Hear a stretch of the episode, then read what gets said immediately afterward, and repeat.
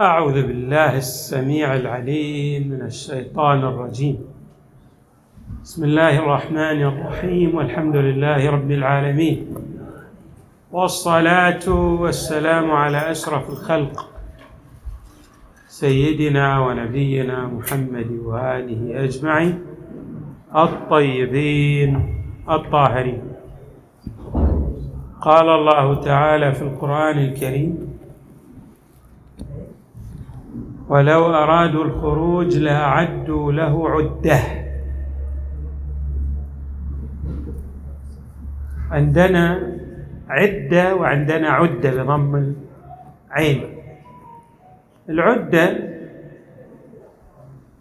بالضم بمعنى الاستعداد والتهيئ والتهيؤ للحصول على الشيء. ودائما يقولون العاقل كفرد والعقلاء كفئة أو مجتمع. الأمور التي الصعاب والأمور التي تحتاج إلى فترات زمنية يخططون لها يعني يعدون لها يضعون خططا واستعدادات للوصول إلى أفضل صورة. والآن إحنا نشوف مثلا من أوضح الأمور التي نراها. الاستعدادات للمهرجانات الكروية في كرة القدم. تشوفون مثلا. دائما هناك إعداد واستعداد لهذا المهرجان. مثلا كأس العالم يبقون يعدون له أربع سنوات حتى يصلون إلى يعني أروع مظهر إذا صح التعبير. ليش؟ لأنه لو كانت الأمور تأتي اعتباطا وبلا استعداد تكون الأمور باهتة. ولا تؤدي إلى نتائج طيبة. كل شيء تريد أن تكون له نتيجة طيبة يحتاج إلى إعداد. هكذا قانون العقلاء في الوصول إلى مآربهم والحصول على مقاصدهم. يعني أي عاقل عندما تتحدث وإياه تراه إنه يبرمج يخطط للوصول إلى ما يبتغيه وكلما ازداد الإنسان رجاحه في عقله وحصافه في رأيه وتجربة في حياته كلما أضفت هذه الرجاحه في العقل والحصافة في الرأي والتجربة في الحياة تضيف ماذا؟ على التخطيط على الاستعداد. تضيف أمورا كثيرة. ماذا تضيف؟ يعني تجعل ذلك الاستعداد الذي يقوم به الشخص في الوصول إلى مقاصده على النحو الأحسن والأتم والأدق. لماذا؟ لأنه يمتلك خبرة كما نقول. والإنسان بخبرته الإنسان بخبرته. وهذا ما تفصح عنه يعني تجارب الحياة. وحتى الروايات أشارت إلى ذلك. الإمام أمير المؤمنين يقول قدر كل امرئ أو قدر كل امرئ ما يحسنه إنسان بما يتقنه من المهارات والأمور التي من خلالها يصل إلى مقاصده. إذا الله تبارك وتعالى يقول ولو أرادوا الخروج لأعدوا له عدة. هؤلاء لو أرادوا أن يخرجوا معك يا رسول الله لقاموا باستعداد للخروج. من قبل أن يأتي يوم الخروج فتجدهم يعني يختلقون الأعذار للتملص والتخلص من الخروج وإياك لأنهم من قبل لا يريدون. ولو كانوا يريدون لأعدوا لذلك عدة. نحن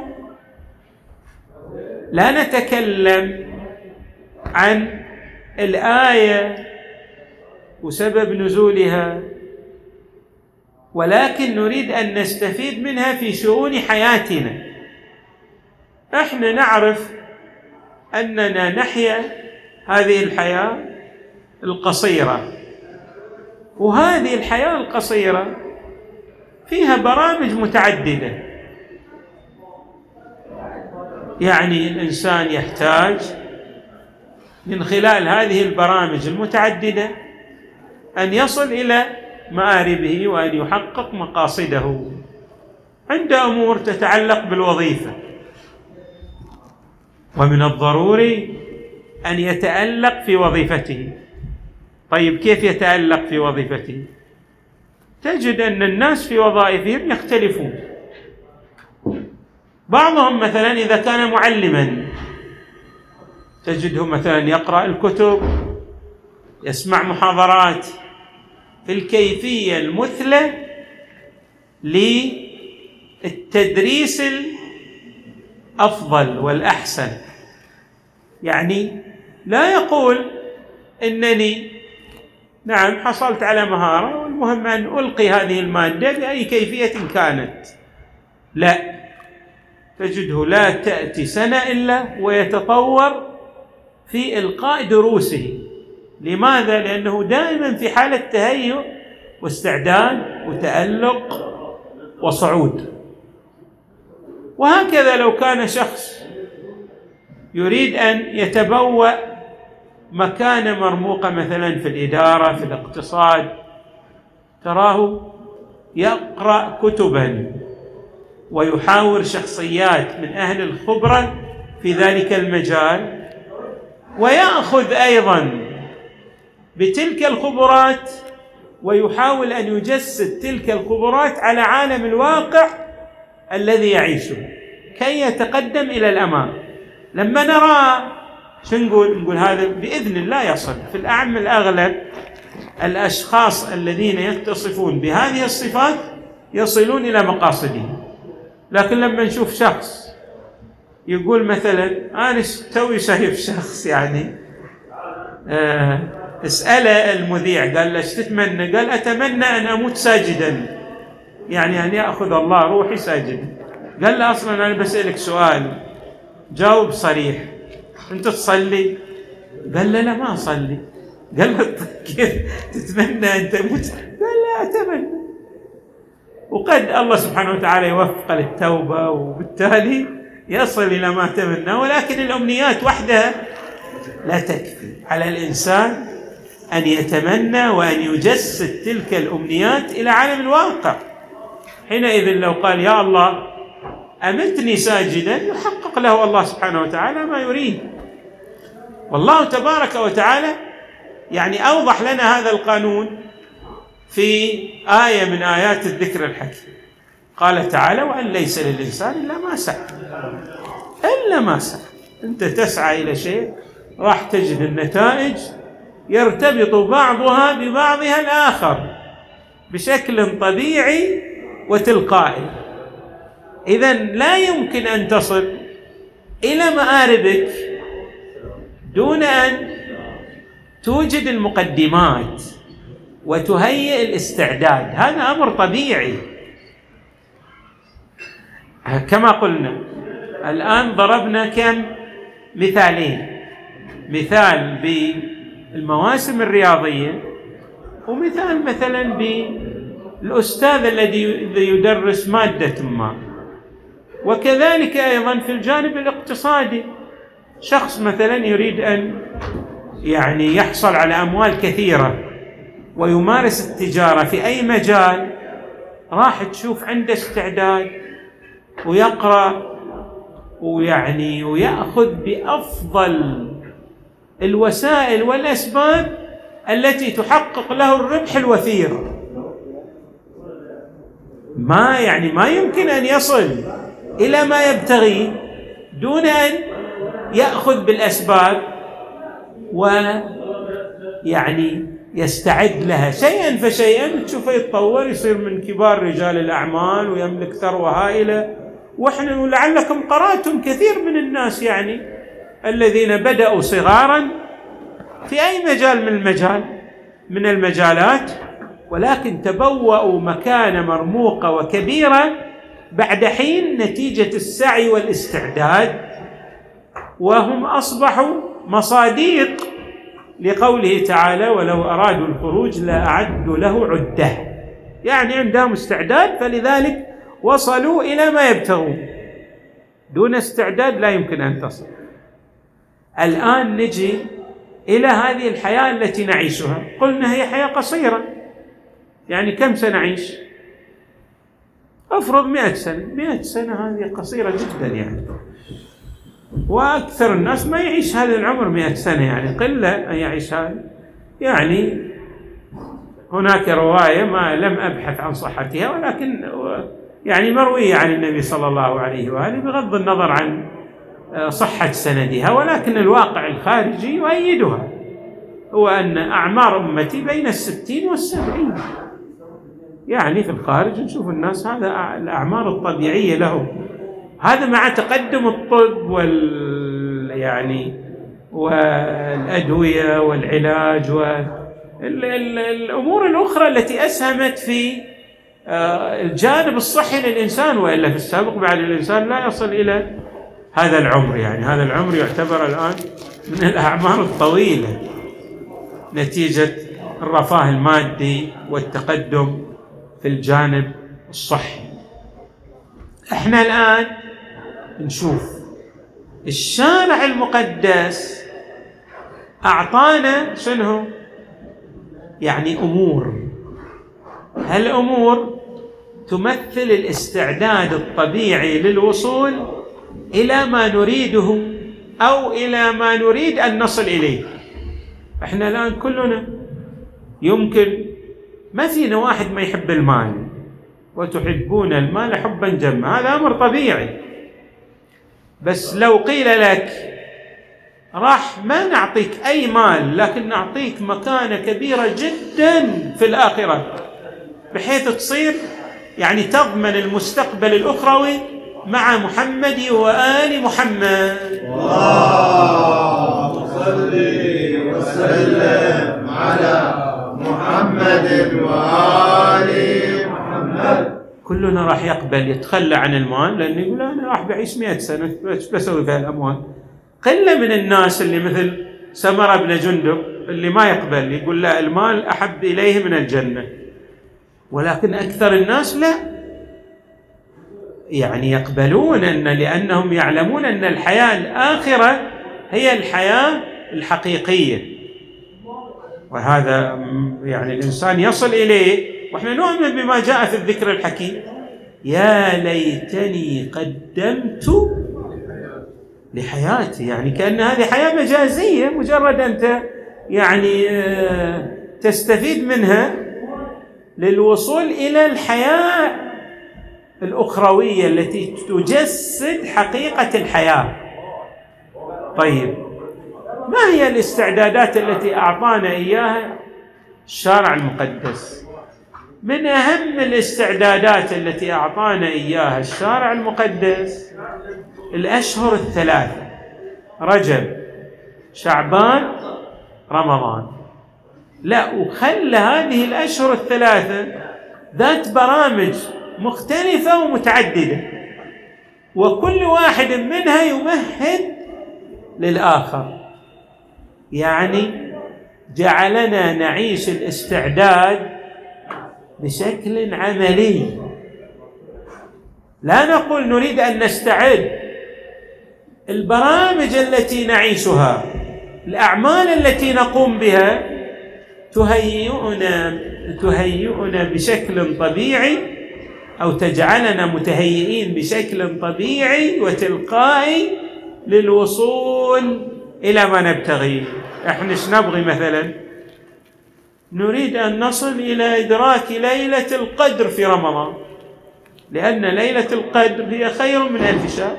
يعني تمثل عمر كامل أكثر من 83 سنة.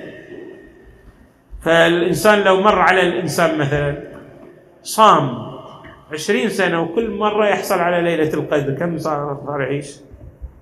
يعني أكثر من يمكن يعني قريب أكثر من 1500 سنة.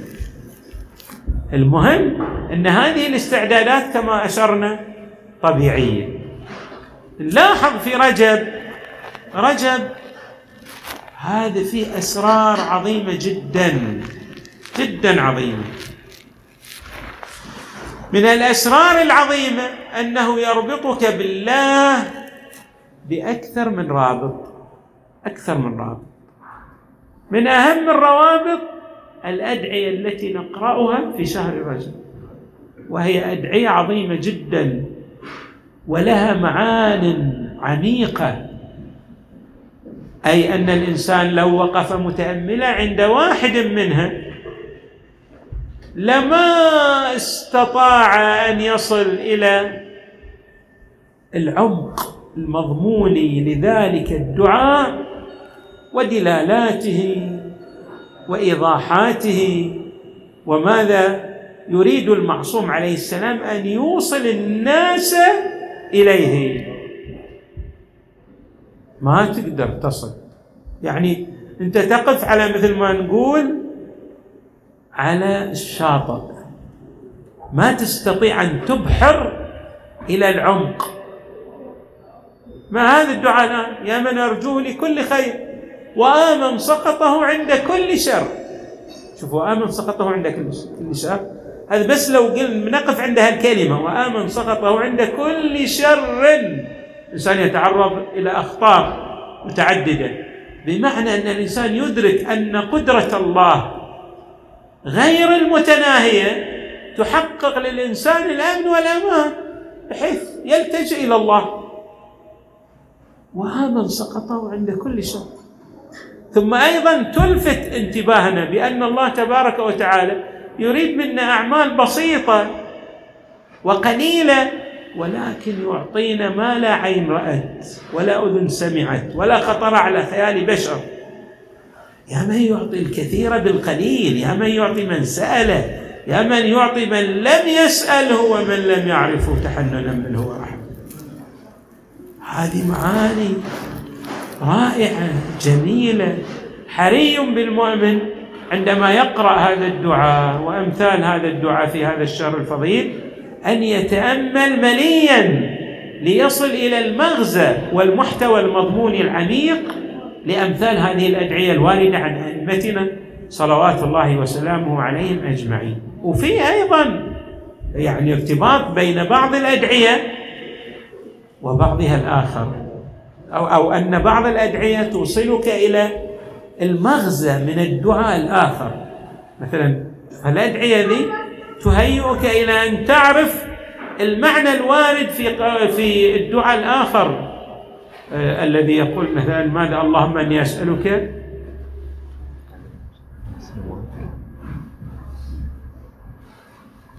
اللهم إني أسألك بالمولودين في رجب محمد بن علي الثاني وابنه علي بن محمد المنتجب وأتقرب بهما إليك خير القرب أو الدعاء الآخر الذي يقول اللهم إني اللهم إني أدعوك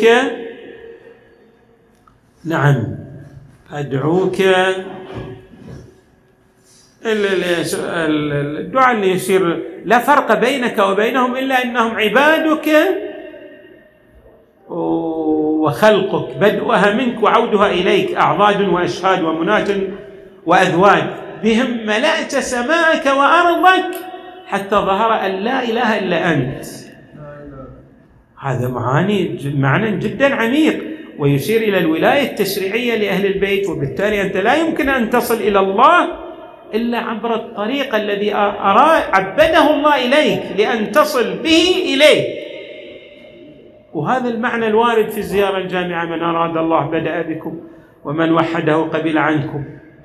هذه معان عميقة. يعني بعضها يشير إلى بعضها الآخر أو يوضح المقصد من بعضها الآخر. فإذا في أدعية رجب معان جد عميقة ورائعة. أيضا من الأعمال في شهر رجب العمرة في رجب. وما أدراك ما العمرة في رجب.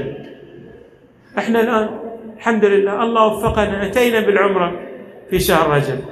كم لهذا العمل من الأثر الكبير؟ يعني من آثار هذه العمرة أنك تخرج من ذنوبك كيوم ولدتك أمك.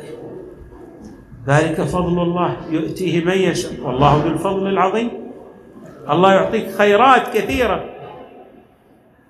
هناك آثار معنوية كثيرة للعمرة في شهر رجب. طبعا أفصح عن المعصوم عليه السلام عن بعضها أو أشار إلى بعضها الآخر كقولهم عليهم السلام إن العمرة في رجب تلي الحج في الفضل. يعني مباشرة شوف الحج إيش قد له من الآثار إيش قد يترتب عليه من ال ال ال يعني ال العطايا الإلهية.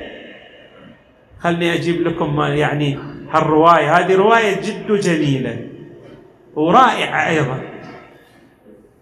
رجل ثري. أراد أن يحج في زمن النبي صلى الله عليه وآله لكن يبدو أنه ما وفق للحج.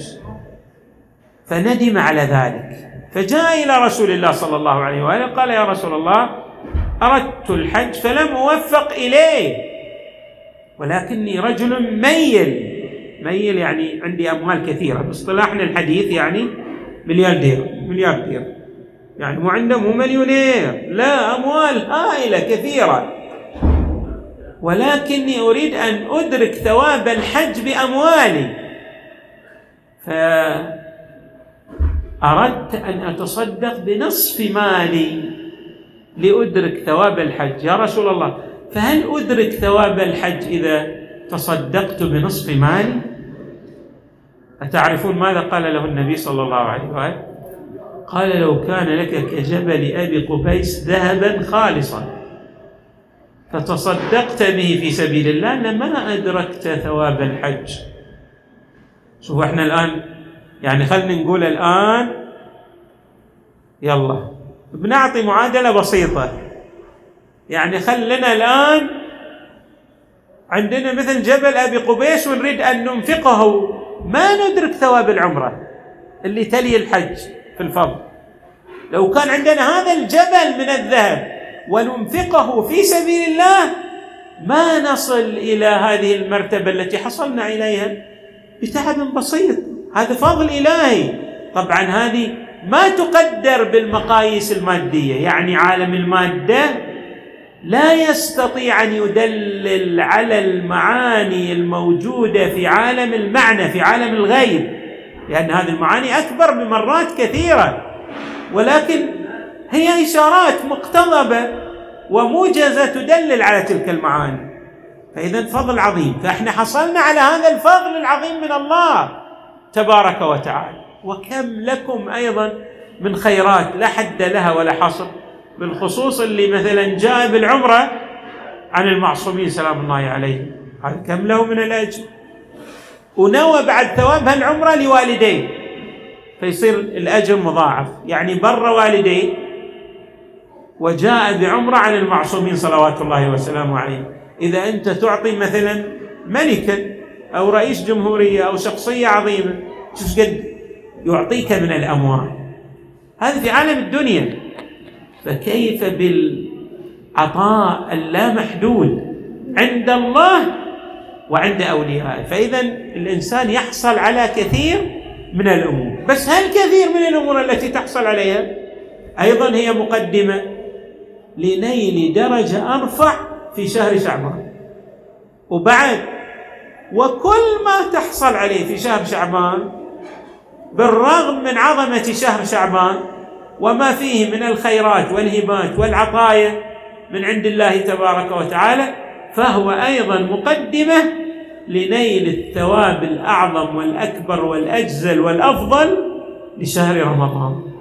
إذا الإنسان حصل على كثير من الخيرات ولا زال بإمكانه أن يحصل عليها ولكن حري به أن يلتفت إلى بعض الأمور التي قد تزيل تزيل هذه الآثار التي حصل عليها.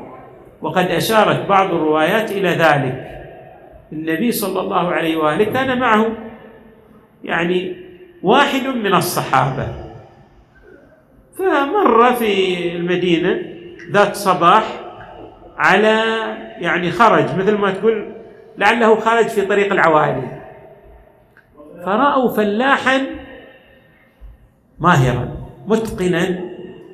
يعني تعرفون إيش كان يسوي؟ كان يزرع فسيلة. يعني يحط الفسيلة ورا الفسيلة. بس كان شنو؟ عنده إتقان. يعني باصطلاحنا الحديث محترف. عرفنا؟ تعرفون شلون يعني؟ محترف مثل اللاعب المحترف. ممارس الشغلة. يعني رجل نسميه؟ ابن بجدتها. مروا في الصباح. وبعدين النبي مع هذا يبدو إنهم طووا مسافة ولعلهم راحوا إلى بعض القرى البعيدة أو الهجر من المشية القريبة من وتالي رجعوا ماذا؟ يعني قبل صلاة الظهر يعني ما رجعوا إلا افرضوا مثلا مروا الساعة 6 صباحا بالصلاح متى رجعوا؟ قريب الساعة 11 أو أو 10 ونصف كذا حتى النبي رجع إلى المدينة مشيا فشافوا ذا كم زرع من الفسيل كثيرا. فتعجب هذا اللي مع النبي. يعني قال لي يا رسول الله اي قال لا يعني بعض الناس الله يوفقه ويصل إلى درجة عالية في الاحتراف في الصنعة. يعني يصير من المتقنين للصنعة. مثل ما تشوفون مثلا شخصية مثلا يتقن فن الكتابة وشخصية خطيب يتقن فن الخطابة وشخصية لأن هذا يعني مهارة تحتاج إلى سنوات من التدريب. هذا مزارع ماهر.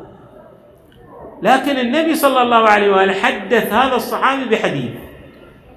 قال له سبحان الله والحمد لله ولا إله إلا الله والله أكبر. لا هي شنو؟